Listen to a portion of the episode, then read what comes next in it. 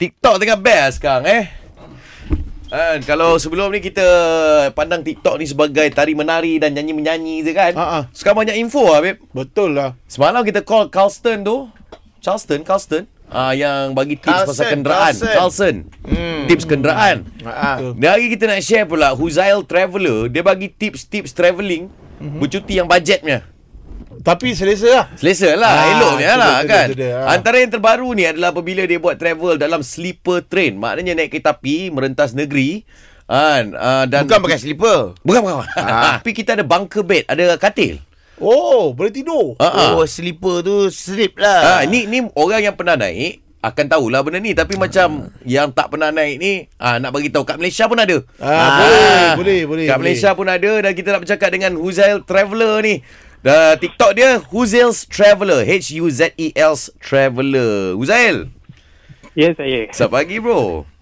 Selamat pagi. Kau ni kerja tour guide ke apa bro? Ha ah, ke muda guide? Uh, saya saya je solo traveller. Saya jalan sendiri-sendiri je. Oh solo Saya tak traveller. Yes. Oh baik lah bro. Pengalaman kau naik uh, sleeper Alright. train. Ha ah. Okay. Uh, Kau sampai mana? Sampai mana? Kejauhan. dari mana ke mana? Ha ah.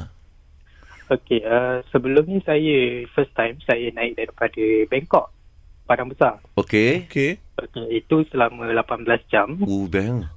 Uh, so daripada situ saya baru dapat tahu kat Malaysia still ada train macam tu. Okey, yang Bangkok tu kau ke mana? Ha ah. Uh, Bangkok saya terus ke Padang Besar straight.